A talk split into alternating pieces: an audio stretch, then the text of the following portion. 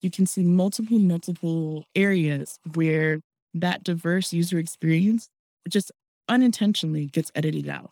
And so the first piece is the intentional element. But then, even uh, taking that a step further, you also have to read the tea leaves. You know, when we look at this country and how it's changing, and you think about the economic buying power just in Black and Latinx communities and, and the fact that there'll be a majority of the population you're looking at 2030, you've really got to change your strategy. You've really got to think about, you know, the way that you're going to get traction with the, the most people in the population is actually in a more diverse approach.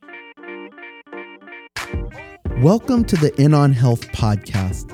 I'm your host, Kapama Yopala, and I go by KP. I'm the CEO and co founder of In On Health. In today's episode, I speak with Dr. Monique Smith.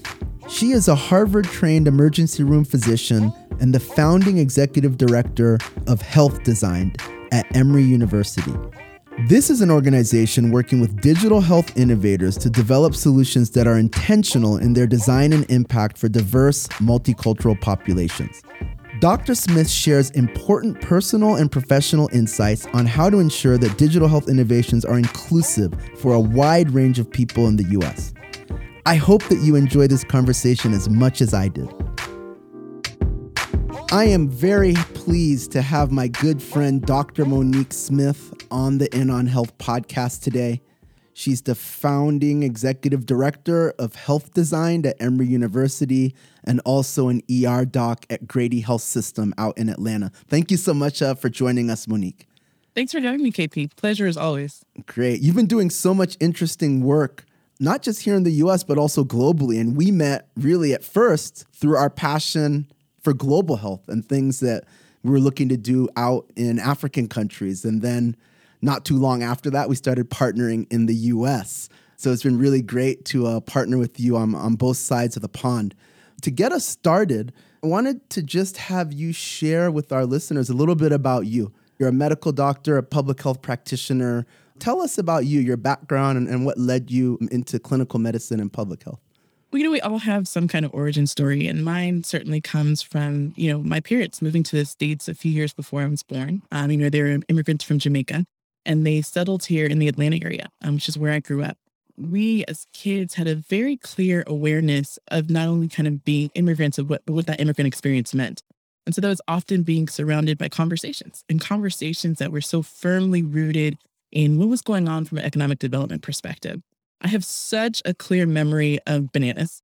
I think it must have been about a decade where people were talking about banana trades. Every, you know, party, Jamaican party that was held, right. every time my parents sat on somebody's couch, and what they were talking about was all of these different forces that led to something as simple as banana that sometimes has a Chiquita sticker, sometimes doesn't, um, being sold and not sold in different types of markets. And for me, that sparked this really interesting thought of, well, how is it that you know something as simple as bananas can have such a phenomenal impact on a country, its people, its way of being, living, and sustaining? Um, and really made me think a lot about my place in the world. So, you know, by the time I ended up in college, you know, I naturally gravitated towards anthropology. You know, this idea of, you know, how do we understand different cultures and people and how do we understand our own relationship to it? You know, part of it's my own kind of trying to understand myself as being a, you know, Jamaican, both Jamaican and American, and how I fit into the world, but then starting to understand through other populations and cultures. And the specific splice that I loved is thinking about healthcare. Because if you think about it, there's no more intimate way of understanding a people, a culture, a community than the way they see about other people, the way that they practice health, the way they practice well-being. Um, so you know that that's kind of what led me down my road, this very kind of winding road of curiosity. Uh, you know that mixes both you know this idea of health and well-being, but also this idea of how do you how do you position all that in terms of how we live in society with other people. Right. And so when you did your undergrad at Harvard, if I'm not mistaken, and sounds like, you know, you were really interested in anthropology as a connection point of understanding these kind of cross discipline type of dynamics. So I can kind of hear that from you. Did you know when you went into Harvard that you wanted to go to medical school? Is that on your mind, or or did when did that happen? That's a great question. I'm sure it was on my parents' mind. That's for sure. of course, immigrant parents become a lawyer or a doctor. That's right. That's right. So I mean, that was very clear. Like, there's no way I was going to get away with coming home and telling my mom that I declared anthropology as a major. Right? Matter of fact, I didn't get away with that. She said, What are you doing? You know, that is not a job. That's not a profession. Um, but she was still a little relieved because she realized I was still pre med. So that part could never drop, right? Um, right. I, I had to be able to. someone had to pay the bills, right, for me to actually go to school. So we uh we made a compromise in which I remained pre med, um, but I like went down this path of anthropology, which was very foreign and different for my family. It's a family of engineers. You know, I had a much larger vision of how I might want to have impact in this world. And for me, that vision laid at the intersection of so many things, right? You know, as an emergency physician, I get to hear people's stories one on one every day. And yes, you know, I get to provide care in the context of what we can do within a hospital, but so much of that is understanding who people are and where they're coming from. But I get to take that then and then use that in my practice as a practitioner of public health, a practitioner of health systems redesign and to really think through how do we make systems better for people. There's no job description out there like that. There's no singular path that will lead you down that, you know, into that space. It's more just remaining fundamentally curious and aligned with what your values are. Tell me, so you had, you know, while you're doing medical school and you're embedded in the US healthcare system, and then deciding to become an ER doc and really interfacing with a lot of underserved populations and all kinds of of dynamics there. You also have this other part of your experience working in places like India and clearly reconnecting to Jamaica. Tell me what some of the through line has been for you looking at kind of cross cultural dynamics around underserved populations and, and the type of people that you've been working with um, both clinically and in public health contexts? You know, great question. You know, the fact of the matter is that, you know, all around the globe, we share so much in common. You know, it's so easy for us to kind of categorize ourselves as, you know, living in a country where we have all the resources, varying, living in a country where we have, you know, under resourced. But the fact of the matter is, we're all facing the same types of problems. The way that we approach it, those are nuanced, nuanced by kind of, you know, the social structures and, you know, the, the things that we have culturally um, that are embedded. But the problems aren't that much different. You know, I'll give you a really great example um, that really came home in the last year or so. When I was working in India, you know, about a decade ago, we were looking at the National Human Health Mission and how they were deploying these, you know, pockets of money to really strengthen the health systems and what was going on, um, you know, in, you know, rural clinics like across the country. Um, and so I had the opportunity to go in and visit very specific clinics. And, you know, one of the things that um, we came across was, you know, the fact that resources aren't the same, right? Um, you know, there was a room that we, they didn't want us to see and part of the reason why they didn't want us to see is because they were thinking creatively about how to use what they had. And it was something as simple as, as gloves, something that as an emergency physician, you know, three years ago, I would come in and out of a room, use three, five pairs of gloves, you know, not even give a thought to it. Um, right. But, you know, in that room, they'd wash the gloves to reuse them, right? You know, now fast forward to here we are in the middle of the COVID pandemic, and that's not a different reality, you know, from what we've seen across the US we've had to reuse mass. We've had to really kind of think about how we use resources. You know, and, and fundamentally, we're all facing the same sorts of challenges. Um, you know, we're all thinking about our supply chains. We're all thinking about whether or not we have the people to meet the demand. We're all thinking about access, the way that people are actually able to get the sort of care that they need when they need it. And, you know, there are different tweaks here and there of how we provide that and the systems that offer that. But it's the same sort of concepts that we're all trying to tackle. You know, whether we're sitting, you know, here for us and you know, Denver and Atlanta, or whether we're sitting in Nairobi or London or, you know, in Delhi, wherever we are, um, they're the same sorts of issues that we're facing. Mm-hmm. No, that's um, so true. So I want to ask you this. You're the founding executive director of health Designed at um, Emory University. Um, tell me more about why you founded that organization and what you guys are up to. Yeah, you know, this is certainly um, a passion project for me. You know, I um, moved to the Bay Area um, in like 2013 ish. And prior to that, had spent, you know, a lot of time in the global health space um, and was much more attached to kind of how you think about things from a, a public health perspective. And in moving to the Bay, I found myself in an uncomfortable space. I suddenly didn't have, you know, my natural, you know, threads of how I would do work in the healthcare space, thinking of healthcare systems, thinking about how technology enabled them. But here I was in the middle of Silicon Valley, where certainly people were thinking about how technology enabled care. Um, right. And so for me, the first pivot was one from a true and true kind of public health anthropology lens to one where, you know, as we would see, you know, public health terms, the private sector um, mm-hmm. is tackling health issues, right? Um, and so at that point, I got very interested in the digital health space um, and was fortunate to work with a, you know, a set of companies working on some really interesting issues, such as tackling, you know, care for seniors um, in a tech-enabled way, thinking about, you know, the field of digital vaccines and how you really tackle chronic disease such as diabetes and obesity in kids. Um, and then eventually thinking through how you use telemedicine and really use that to, you know, turn the tide on things such as maternal outcomes, particularly for women of color. Um, and in those experiences, the things that excited me the most uh, was working with founders to think about how you go from idea to creating something that lives and impacts people in their lives. And and it's something that's part of a system not just kind of a single point solution not just you know a one-off um, but something that exists within this larger context. And i'll tell you this is where it goes back to global health right? Because i mean you know that we think about disease verticals. You think about hiv tb malaria but what does it have to do with an entire healthcare system and right. the supply chain for that healthcare system the human resourcing for that healthcare system all of those elements. And so, in a very similar way, I came to the same conclusion around digital health. Well, how does digital health fit into how an individual experiences all of healthcare across their entire, you know, care journey, their experience? Um, and, you know, I was really fortunate that at the time, you know, um, I had the opportunity to talk to some folks at Emory and realize that they were really thinking through how innovation could happen in, in healthcare from a leadership perspective and kind of just that alignment of, of wanting to really um, you know, lead from that perspective. You know, I was able to, you know, pitch the idea of, of Health Designed, um, and we were able to launch it in January of last year. We didn't know that COVID was already on our shores and in the horizon, right. which created a few additional pivots after that. But, you know, it was kind of a dream come true in that I was going to have the opportunity to really think through how you how you think through a, a really beautiful healthcare experience um, but doing doing it from the inside of the healthcare system, but with the opportunity to leverage all the best of what's happening um, amongst innovators, uh, amongst founders, amongst startups, et cetera, and, and pulling that together for individuals, patients who ultimately want to see about their health and well-being. Yeah, no, that's that's that's amazing, and and we'll get into this a little bit more. But also, you are a practicing ER doc, so you are on a regular basis interfacing with people in the healthcare system and all the different challenges that are there. So I suspect, you know, we are also partners and we benefit from that advice from you.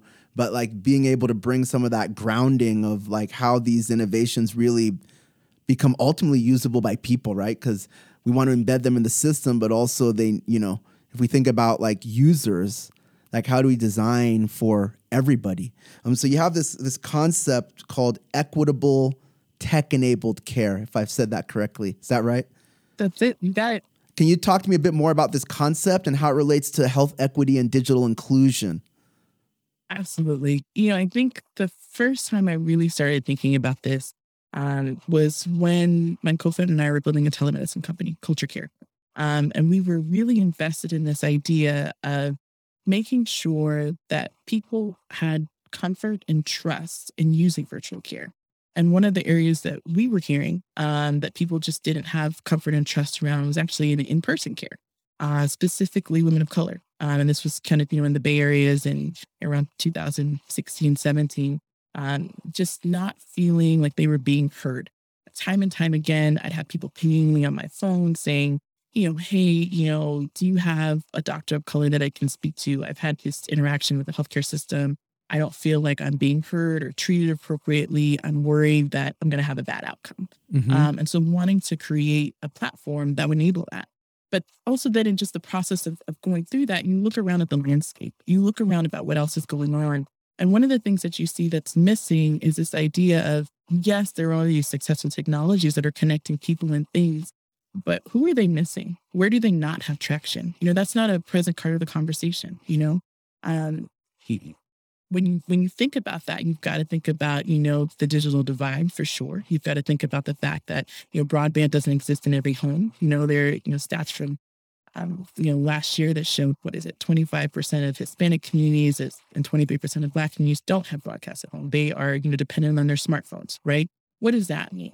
And you know even beyond that, you've got to think about the rural and urban divide and what it takes to actually access the healthcare system And then you've got to think about what makes you feel comfortable. You know, when I pick up my phone and log onto an app, what is it that makes that experience for me one in which I feel like I can trust it? You right. know, particularly in this virtual age, you know, and so that becomes an even more fundamental barrier, you know, particularly for communities that have typically been marginalized and don't trust the healthcare system as a whole.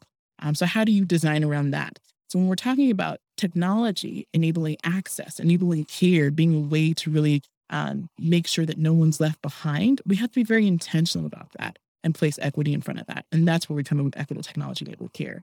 And I'll tell you, as someone who trained as a physician, one of the things that you know is that your benchmarks, those aren't the benchmarks for marginalized communities. You know, right. when you think about how we dose medications, um, you know, our kind of benchmark for that is a 70 kilogram white male, right? And that's mm-hmm. the, the concept that pervades across medicine and frankly across our entire healthcare system. So how do we design beyond that to make it in a way that's much more inclusive and intentional? Right. So tell me more about the process. I mean, you're a very creative person and I mean, look, in Silicon Valley speak, you know, this is common practice like designing with your user in mind, right? Companies like IDEO have been out there talking about this.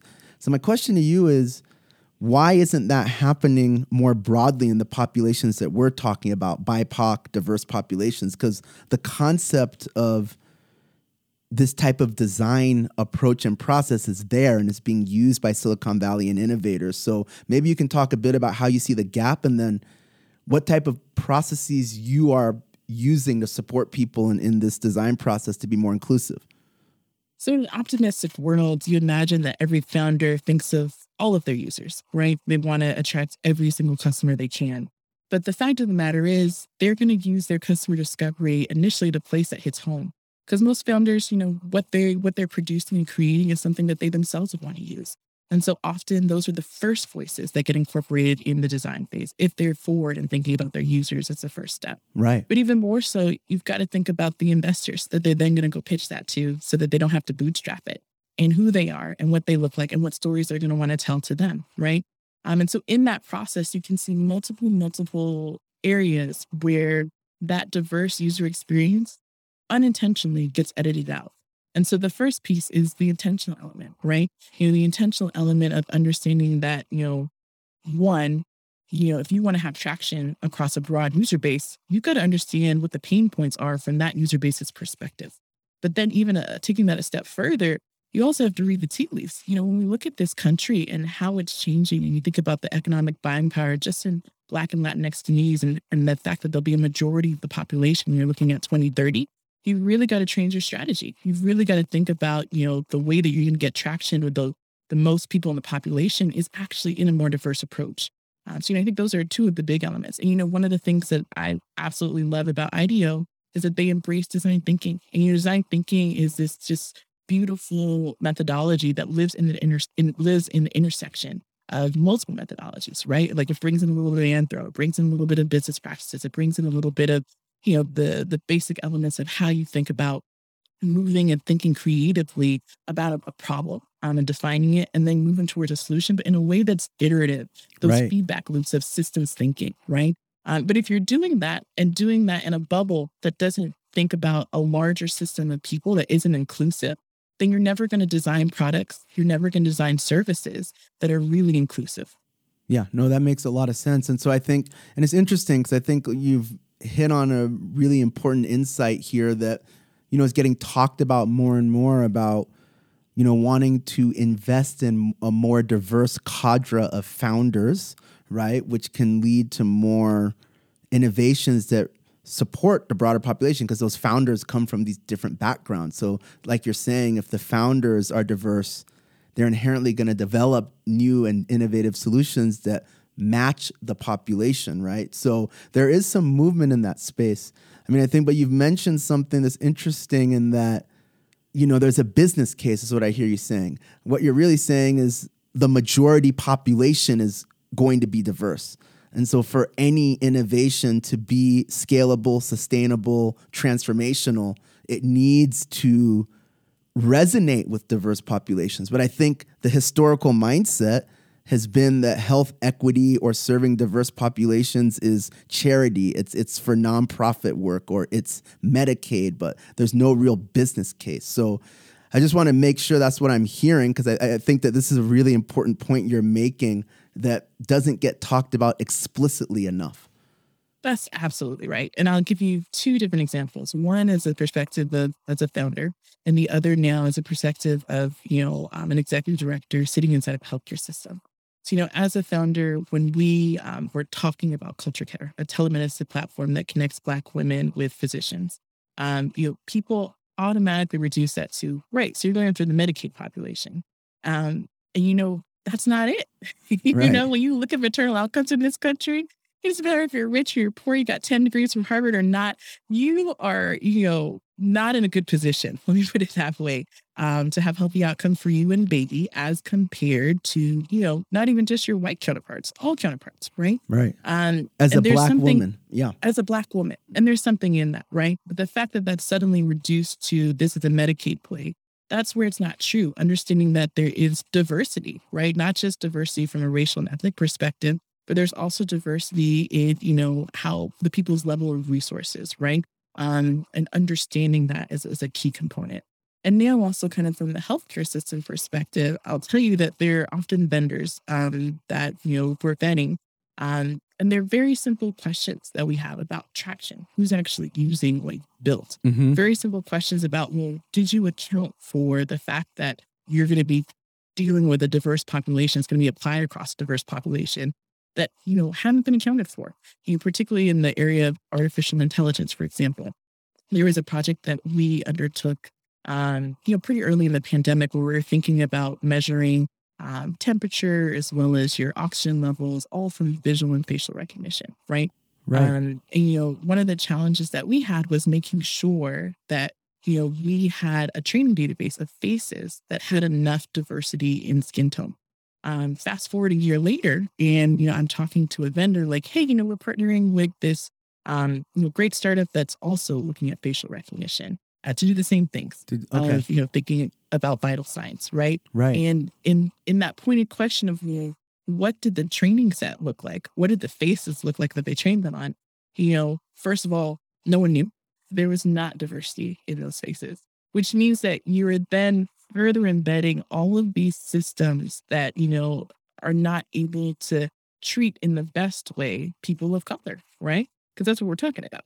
So, you know, it, it's it's across the board. It's across the board accounting for it, not only design, but also accounting for it in understanding, you know, when you're talking about this population, when you're talking about people of color, you're not just talking about, you know, one slice uh, and really thinking about the diversity within that as well. Right. And really, you're talking about implicit bias. And I think what is inside of that concept is that it's implicit, right? So it's not intentional, it's not adversarial, but by virtue of lack of diversity in the room, and diverse teams are always going to produce better products than non diverse teams, are going to produce better solutions. But by lack of that, then it leads into these unintended consequences that end up leaving out swaths of the population from benefiting. That's exactly it. Yeah, no. Um, so tell me more about how how you how do you see that and and how does health design like how are you looking to work with innovators to work through that and and and and improve that situation? Right. So I mean, it's it's really then going back to basics. You know, I had a revolutionary moment probably when I was in college. where you think about what we think is common sense, right? What is it common sense to design for? And I think one, as health design, you know, we are certainly very much about working, you know, with innovators with established industry as well, um, and understanding how they've designed things and making sure that their common sense matches our common sense meaning that it is designing for a diverse population rather than a singular persona, right? Um, so that's the first element. And we do that within kind of this space of really wanting to make acute care effortless and bring equity to well being. You know, there is a lot within that frame, um, a lot in terms of thinking about how people come into healthcare systems from the first moment that they have symptoms, how they kind of approach us through a digital front door, to really thinking about how we're more responsive from an acute care perspective. Can you define acute care for some people that may not know what that means?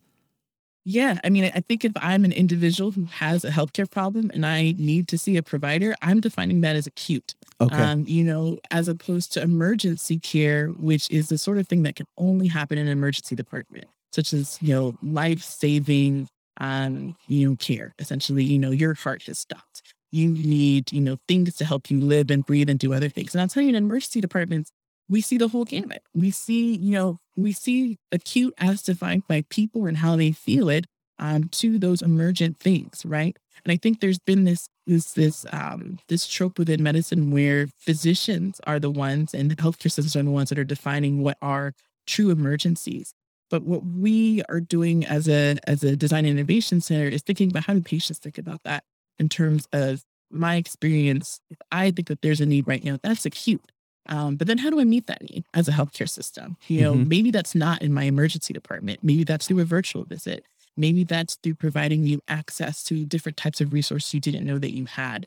Um, you know, and that's one of the ways in which we, you know, love kind of thinking through partnership with you guys at In On in terms of the ability um, to really have access to people in an omni-channel approach using a mobile first platform in order to do that so that people know where to go and what's a trusted resource around their healthcare, around their well-being.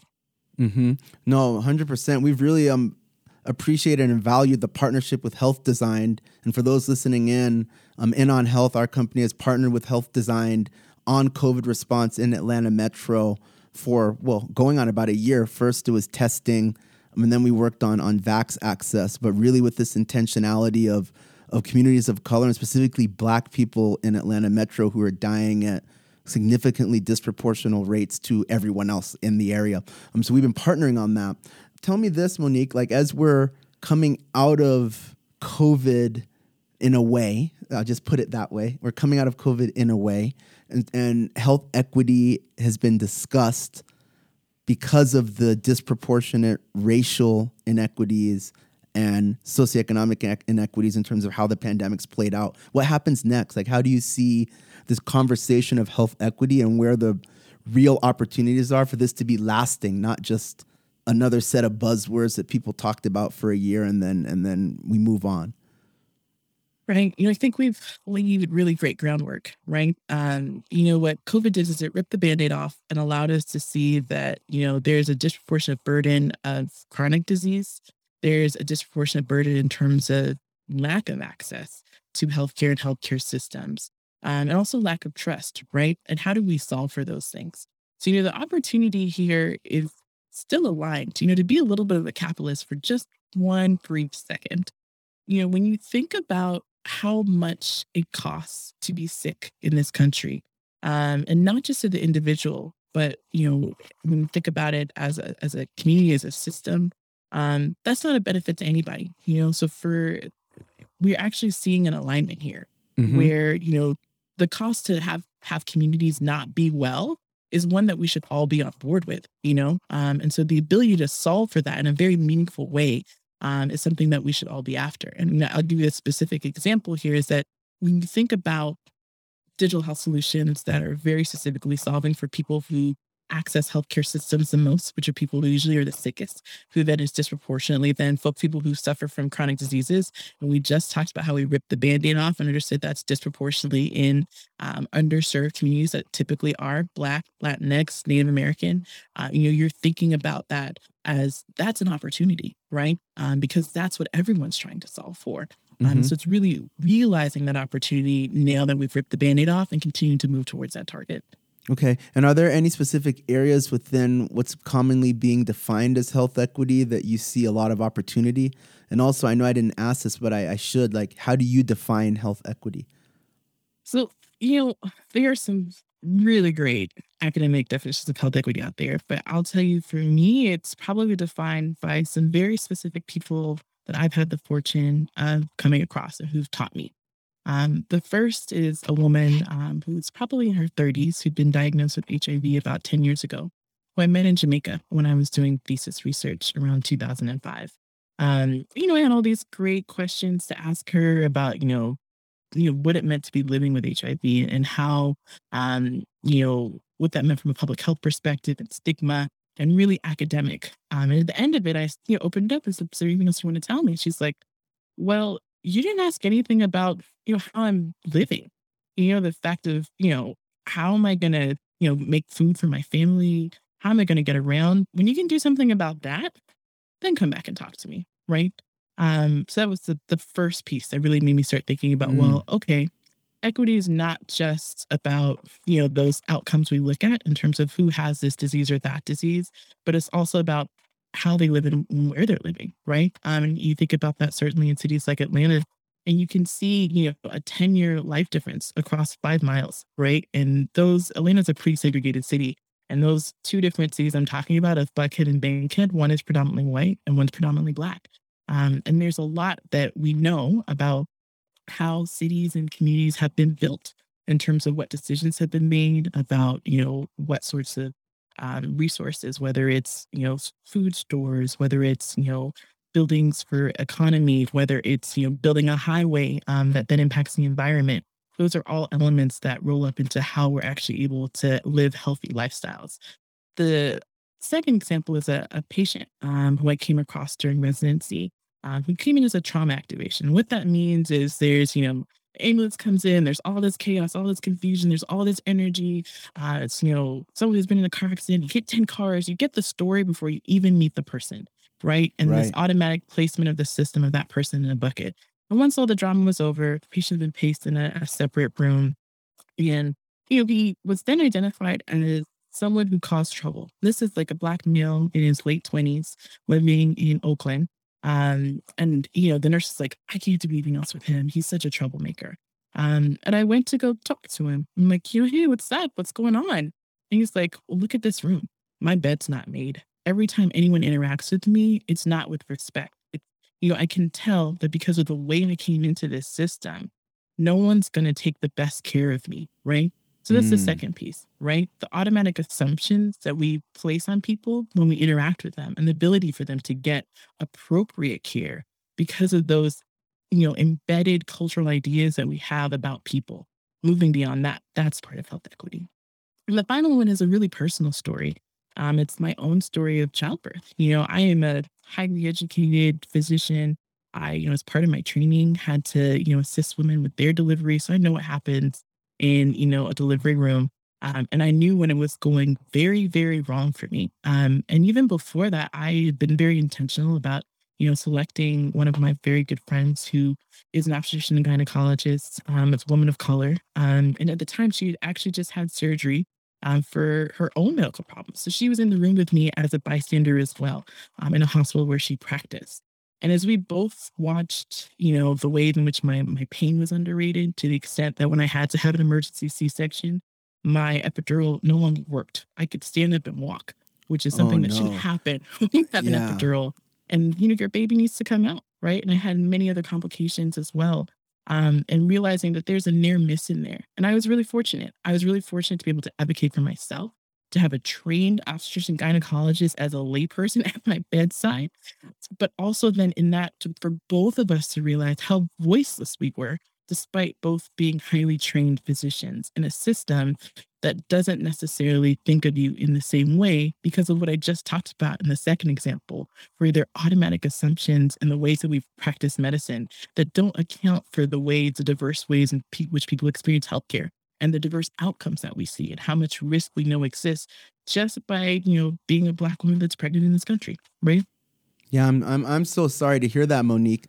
It is so much more prevalent than even me as a black male was aware of with my black and brown sisters, like this these negative experiences and and close calls. I mean, this is like a common thread. I, I can't believe how much this is coming up in the conversations um, we're having. Um, I also appreciate you sharing that very personal note. And I think when we think about health equity, you've grounded you've grounded it in a lot of reality, which which is important because that's really what this is about. Um, thank you so much. So I asked every guest this question. You've shared a lot, but why are you in on health equity? You know, I think it's the one thing we have a chance at. You know, there are a lot of things that we can spend our time on. There are a lot of things, uh, ways that we've got wrong in the world. But it's clear that this is something that we can change. It has to be intentional, right? We have to be about it all the time. It has to be about the questions we ask. It has to be about the way that we do and practice things and always kind of thinking through, well, why it has to be in the way that we design. Um, and it's fundamental, you know, because there's nothing more fundamental than the idea to live, right? You know, this is life. You're living or you're dying, right? Um, and healthcare is a fundamental part of living or dying. so when you talk about equity and you talk about it from a health perspective, you're talking about all the pieces that allow you to live and be well. Um, so for me, that's why, you know, it's extraordinarily personal as I've shared, but it's also fundamental in the way that we think about the way that social structures, um, the way that power and resources all come together. Um, in the arena of health, it really gives us a place to ground how we move forward in a very intentional way. Thank you so much. Um, so, for our guests, uh, Dr. Monique Smith, founding executive director of health design at Emory University, a practicing emergency room physician, she shared with us so much wisdom, not just on the clinical work she does, but how to think about digital inclusion and innovation. So, thank you so much for that, Monique. Thanks for having me, KP. It's been great. Great. Thank you for joining us for the In On Health podcast. For more information on this guest and other episodes, please go to www.inonhealth.com slash podcast. You can also follow us on LinkedIn and Twitter at InOnHealth. Until next time, this is your host KP signing off.